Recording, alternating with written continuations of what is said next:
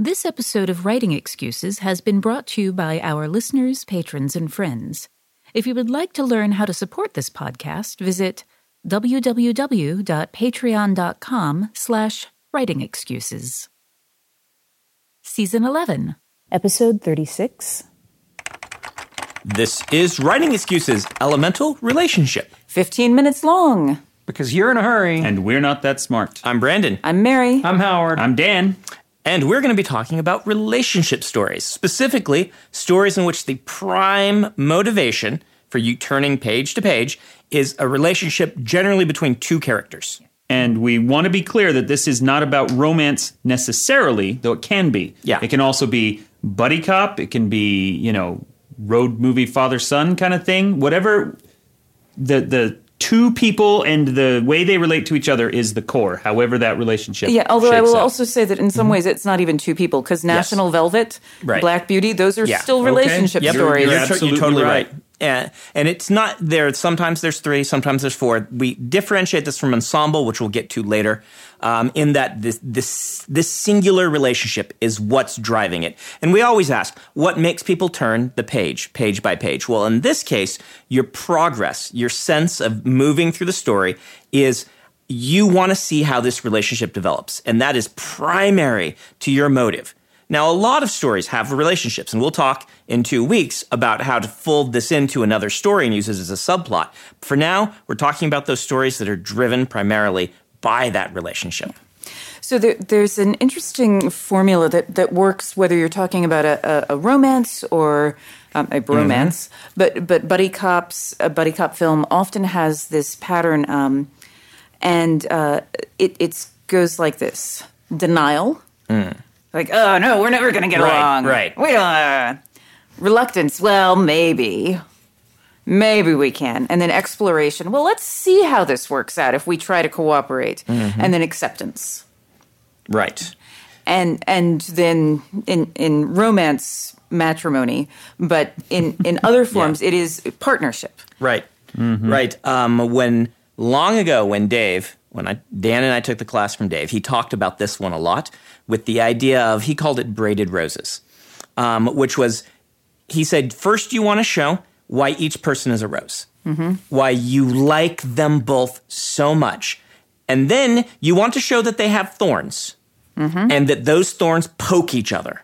And then the story is weaving those thorns around so that the stems align and you see that they, They can fit together together perfectly. Yeah. perfectly despite their thorns. Yeah. Um, and so he said a relationship story is braiding roses. yeah and lethal weapon is a beautiful example Yeah. of this because it is those those are two thorny guys Yep. Mm-hmm. Yep. But I mean, uh, most really great romances um, are going to have the same sort of thing where you'll start off, often they'll start with the viewpoint of one of the characters, um, and they'll show just how their life is wrong and they're messed up. Uh, Sandra Bullock from While You Were Sleeping is a great example of this, where it's like she has got all this bumblingness and awkwardness and things like this, and then they braid the roses with with her and um, Bill Pullman. Bill Pullman, and by the end, you're like they're perfect Yeah. together. You know, one of the things that I've uh, noticed about relationship stories that actually makes me a lot tenser than the same moments in adventure stories or horror stories, even. Right. And that is our Act Two disaster, Yeah, where the relationship worsens, always just breaks my heart.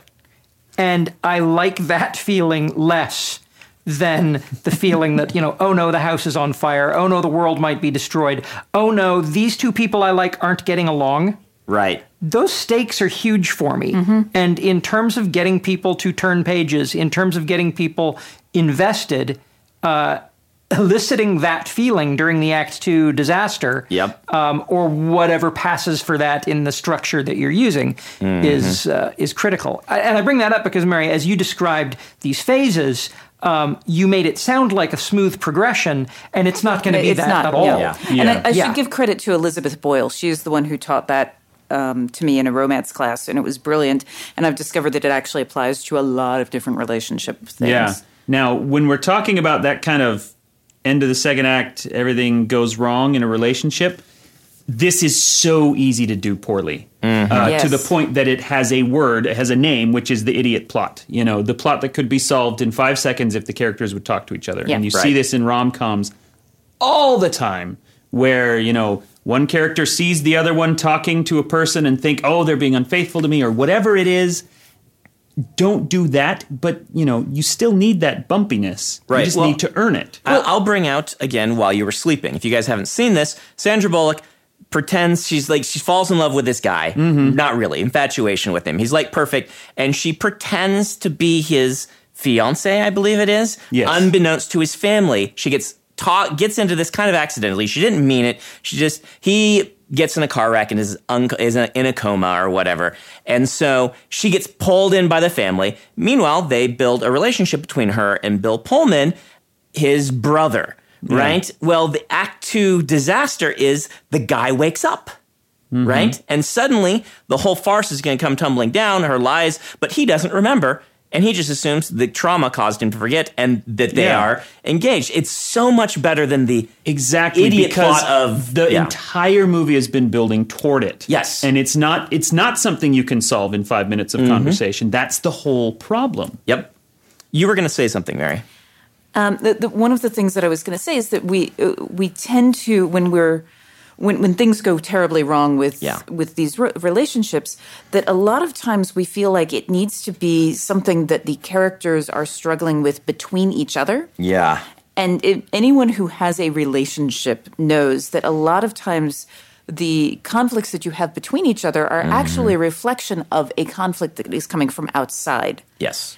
So when you're looking at the thing that is is causing the the, the denial or the, the, the any that that tension between the two characters, it doesn't necessarily have to be the you lied to me. It, Yeah. it can be it can be something as simple as you didn't take out the trash, which is actually about the fact that we don't have enough money to pay rent. Right. Right.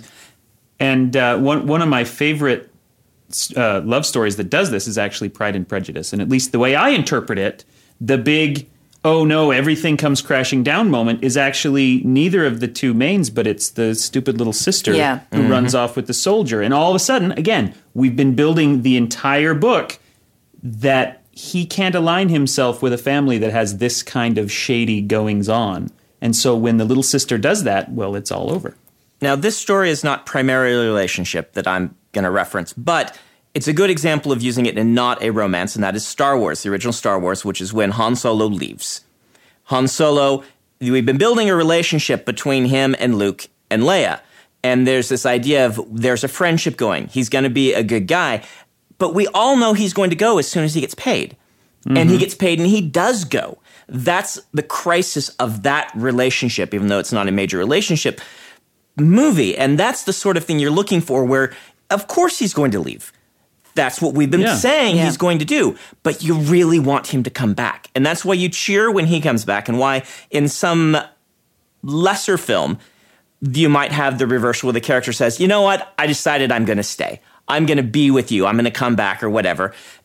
And you don't cheer because that momentum wasn't there. You're not on board for the, yeah, I know he's going to leave, but I secretly want him to come back. You've got to make the reader feel like the characters do rather than have them screaming at the characters.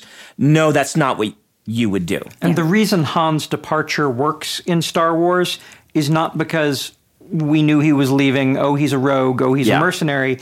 It's because when he is on the way out, Leia tells us what Yeah. she thinks of him. And that's heartbreaking because we want them to be friends, Yep. and now they are not friends. I'm going to stop us for our book of the week this week. And Mary, you have the book of the week this week, one with a very interesting title. Yes, I love this book. It's called Beyond Heaving Bosoms. Uh, this is not fiction. This is a really serious, and by serious I mean hilarious and comedic, in-depth look at the the genre of romance. Um, specifically, has several chapters looking at relationships and how they work and the different types of relationships that appear in romance, both old school and new school. It is, first of all, hilarious. Second, really, really smart. It's by Sarah Wendell and Candy Tan of uh, Smart Bish- Bitches Trashy Books, which is a great website. Um, and it, I highly recommend this.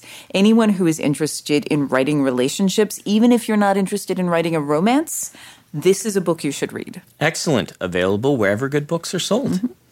And I want to take a moment here talking about this just because we've been doing elemental genres for a while. I want to reinforce a concept that maybe we haven't talked about as, uh, enough. When I pitched this to the podcasters, it was this idea of we want to start distilling stories down to their base components so that our listeners can use those to build their own stories. Um, we often talk about this idea of what causes someone to turn the page. I want the listeners, I want to reinforce this idea that we build these stories based around these crisis moments in some ways. Um, we brought up this idea of the crisis is a crisis between the relationship. That's how you identify a relationship plot. Um, if you're watching, you're like, oh, the big moment, what I'm scared of is if these two characters are going to still be friends or not. That means you have built a relationship plot. And we often talk about promises and fulfilling on promises your the importance of this why it's so useful is because you as an author can then identify I need to be making the right promises for my right crisis moment. I need to be making promises of tone and progress so that that moment is effective rather than doing other things and then having a turn in the middle that doesn't match the the sense of progress, the sense of conflict that I've been building through my story. And I see this is one of the number one things I see in my students is that they know they need a crisis they come up with one, but it does not reinforce why people have been reading the book up to that point. Yeah. And and I think one of the things that people are looking for when they are mm-hmm. looking for a relationship is they're looking for the conflict, sure. Yes. But actually the thing that they're reading for is the moment when they the characters support each other. Yes. Yes, I would agree with that 100% and and you do need the conflict where you question whether or not that support is going to come like the, right. the moment when han leaves. Mm-hmm. the reason we cheer is because he's supporting them. He's there right.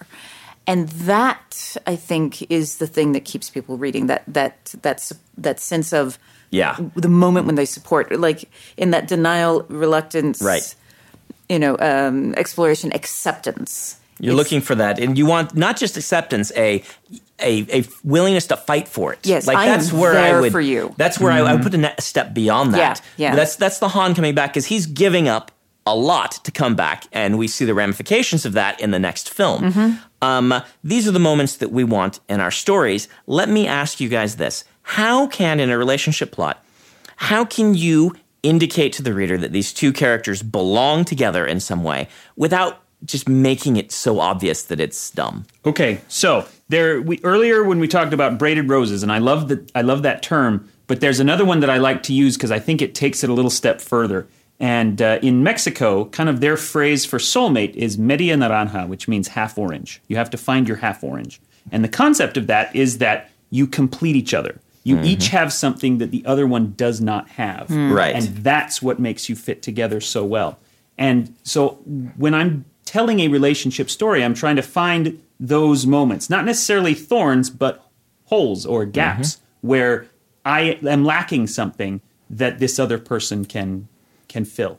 Excellent. Yeah, I and maybe this is just me, but in a good relationship story, in a good love story, I have fallen in love. Mm-hmm. Mm. In a friendship story, I feel like I am now friends with these people it is it, it is that real for me. Yeah. Mm-hmm. Um, and and if you haven't done it right, I am watching two people fall in love, but I don't like either of them. Right. Um, I'm watching two people be friends, and I would not ask either of them to go mm. to a mm. movie with me or out to dinner or whatever. um, when you when you find the the media naranja, um, if you and I don't know I don't know how this works, but but when you give me the reader this sense that I am incomplete and this character is somehow completing me, yeah, th- then I'm there. mm-hmm. Yeah, that uh, I was think as you were talking, I was thinking about uh, Scott Lynch's The Gentleman Bastard series and the relationship between um, oh my Locke, Locke, Locke and Jean. Oh, no, Jean. Okay. Locke and Jean. Yes. No, I'm I'm much less invested in the Locke and Sabetha oh. relationship. Well, we can talk about that, That- later because yeah. I'm all over that. Yeah, that's because you're a guy. Sorry, that is. Mm, I have, I have, I have. I love Scott. I have, I have very strong feels there. Um, but the the the Locke and Jean relationship is fantastic. I think, and and one of the things for me, which ties into what Howard was saying, is that I want to be friends with them, and Locke keeps making really crappy choices. And I want him to make a better choice. And I think one of the things with the relationship films, and you see this in Lethal Weapon, you want them to make a mm-hmm. better choice. And that moment of support, that, that, that it, that's the moment when they make the better choice. And that's the moment when you and the character are most in alignment, I think. And that's, I think, a lot of what people are reading for. Well, and one of the reasons that works, I think, is because Jean is so supportive. Yes. And so, to Howard's point, I want Jean to be my friend Yes. because I want that kind of support from my friends. And you guys are just not pulling your weight. No. You know, it's because you've got that green headband. I on. know. Dude, it's Act Two. All right, let's call it here and go to our homework. Dan, you have some homework for us. I do. I want you to go out and grab a romantic comedy of some kind, one you've seen before, one you've never seen, doesn't matter if it's good or bad, and watch it and take notes as you go. And what are the things, you know, how do the characters meet? What do they do that helps each other? What do they like about each other? What do they not like about each other? Where are those gaps and missing pieces and thorns that define that relationship? And just take notes as you watch and, and see what that teaches you about how the story is constructed. All right, this has been Writing Excuses. You're out of excuses. Now go write. Writing Excuses is a Dragonsteel production, jointly hosted by Brandon Sanderson, Dan Wells, Mary Robinette Kowal, and Howard Tayler. This episode was mastered by Alex Jackson. If you aren't familiar with Locus Magazine, they're a long standing and respected website, magazine archive, and resource for science fiction, fantasy, and horror. Basically, they're the industry magazine for our genre. They also run the annual Locus Awards, a top tier award that recognizes new, diverse, and excellent voices in speculative fiction. They tell the storyteller's stories through author interviews, book reviews, curated reading lists, international industry news, obituaries, and more. Locus has meant a lot to me, both personally and professionally. In my career, I've been interviewed by them, and I've also turned to them as a source of understanding who is involved in the industry. Locus is holding their annual fundraising drive to keep their doors open, lights on, and future bright. I'll be contributing to their crowdfunding campaign by donating a cutscene, some original art, and a couple of other things like do you want to do a one on one chat with me? So join me in supporting Locus.